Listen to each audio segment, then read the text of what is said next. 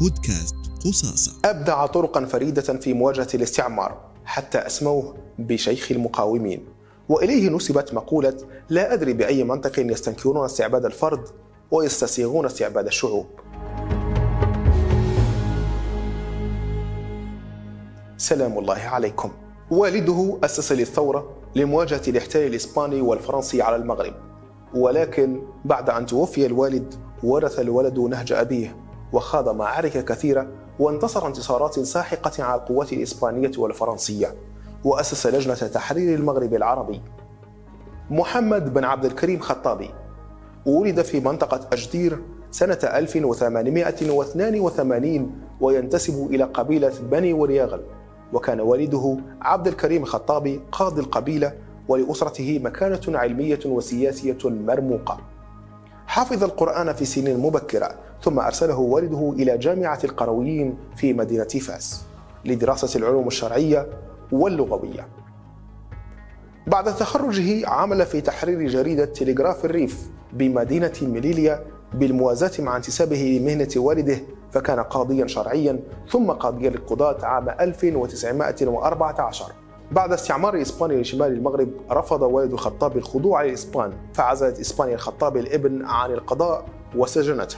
بتعامله مع السلطات الإسبانية بدأت تتسع معرفته بنوايا وأهداف الاحتلال حيث قال في مذكراته لم أعتبر يوما الحضارة الغربية غاية السعادة والاستقرار وكنت كلما ازداد احتكاكي بالإسبان والأوروبيين بصفة عامة إزداد إيماني بأنهم يعيشون في حلم الاستعمار واستغلاء الغير واستعباده. فازداد بعدا عن حضارتهم وعن كل ما يسمونه تقدما ورقيا بينما يسخرونه لمصلحتهم دون بقية الإنسانية. الحجة التي تذرع بها الإسبان لسجن محمد عبد الكريم خطابي هي اتهامه بالخيانة العظمى.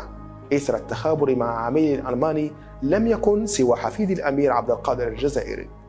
الماريشال ليوطي الحاكم العام الفرنسي للمغرب آنذاك مارس ضغوطا على السلطات الإسبانية من أجل اعتقال الخطابي. وبعد حبسه حاول الهرب من السجن فأحبطت العملية. بعدما كسرت رجله بعد سقوطه من أعلى بناية السجن. الخطابي استخدم الحيلة عبر ادعائه أن سقوطه كان محاولة منه الانتحار بسبب المحاكمة غير العادلة وتمكن بذلك من دفع السلطات الإسبانية إلى إخلاء سبيله بعد قرابة سنة من حبسه. حين خرج من السجن وجد أباه يعد لمقاولة الاستعمار الإسباني لكن الموت عاجله عام 1920 فخلفه وهو في التاسعة وثلاثين على زعامة القبيلة وإكمال عمله في الإعداد للمقاومة. بدأ محمد بن عبد الكريم خطابي في الهجوم على الجيش الإسباني ومحاصرته وقد أوقع الخطابي بالإسبان هزائم تاريخية ومن أشهرها معركة أنوال التي وقعت يوم 22 يوليو سنة 1921 حيث قتل 15 ألف جندي إسباني كما أسر 570 جنديا. انسحب الاستعمار من منطقة الريف وأجبرت القوات الإسبانية على مغادرة المنطقة والتراجع إلى السواحل. ولتنظيم فعل المقاومة أعلن الخطابي حكومة خاصة بمنطقة الريف في الثامن عشر من سبتمبر سنة 1921 دون أن يتنكر لسلطان المغرب. من ثمار إعلانه حكومة محلية بالريف تمكن من تحويل رجاله إلى جيش نظامي وسعى إلى تنظيم الإدارة المدنية ووضع دستور وتشكيل مجلس عام وسطر أهداف حكومته في عدم الاعتراف بما سمي بالحماية الفرنسية على المغرب وجلاء الإسبان من المناطق المحتلة وإقامة علاقات طيبة مع جميع الدول. الاستعمار الفرنسي انزعج من الواقع الجديد في منطقة الريف فقرر التدخل لمصلحة الإسبان.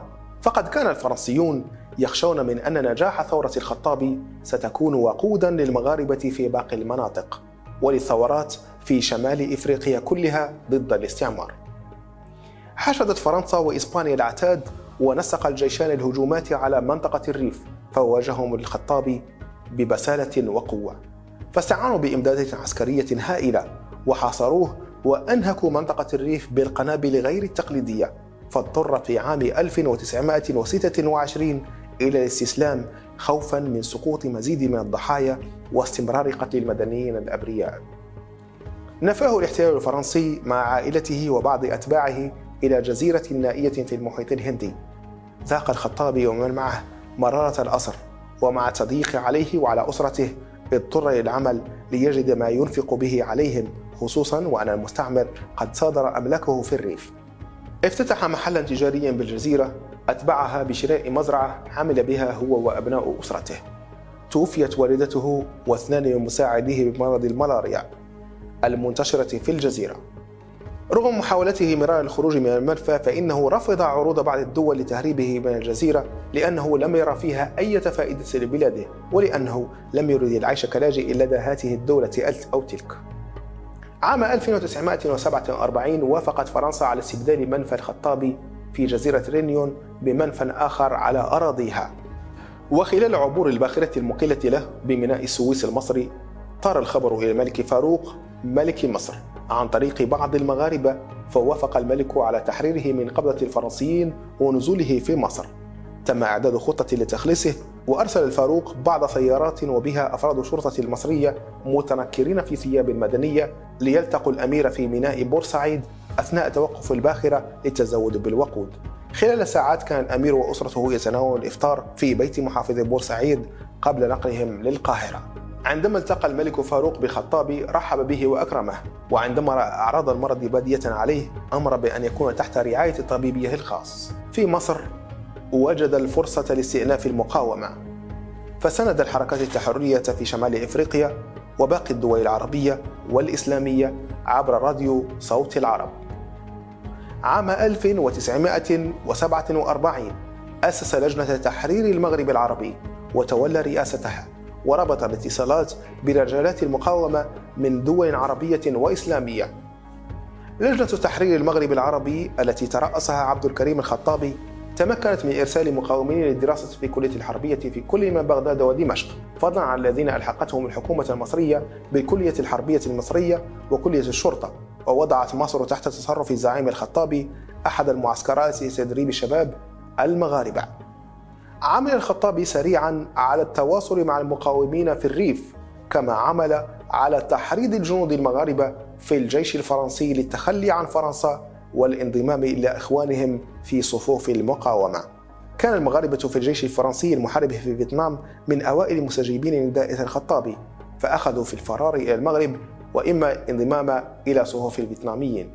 حتى أن بعضهم تزوجوا من فيتناميات وظلوا هناك إلى أن تمت إعادتهم لبلادهم فيما بعد وبدأت ثمار المقاومة في النضج وبالفعل حصلت تونس والمغرب على استقلالهما.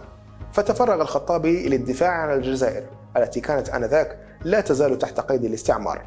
زاره الملك محمد الخامس في بيته بالقاهرة عام 1960 ودعاه للعودة إلى وطنه لكنه أجابه بأنه لن يعود إلى المغرب إلا بعد رحيل آخر جندي أجنبي عن أرض بلاده. واستمر الخطاب مقاوما على نفس النهج حتى حصلت الجزائر عام 1962 على استقلالها بفضل نضال شعبها المستميت. بعد رحلة كفاح طويلة وتحرر بلدان شمال إفريقيا أسلم محمد بن عبد الكريم خطاب الروح إلى بارئها يوم السادس من فبراير عام 1963 خزائن التاريخ أضيق من أن تسع كل تضحيات الأمير محمد بن عبد الكريم الخطابي أو أن تستوعب كل الدروس التي تركها للأجيال. الحرية هي الدرس البارز فيما قدمه الخطابي. لقد عاش الرجل حرا وقابل العيش حرا في ضنك المنفى وقسوة المقاومة على أن يعيش منعما تحت قيد الاستعمار. وفيما كان يبذل حياته من أجل قتال الاستعمار كان يعيش إنسانا بكل ما تحمله الكلمة من معنى. درس آخر يستحق الوقوف عنده. في أمان الله.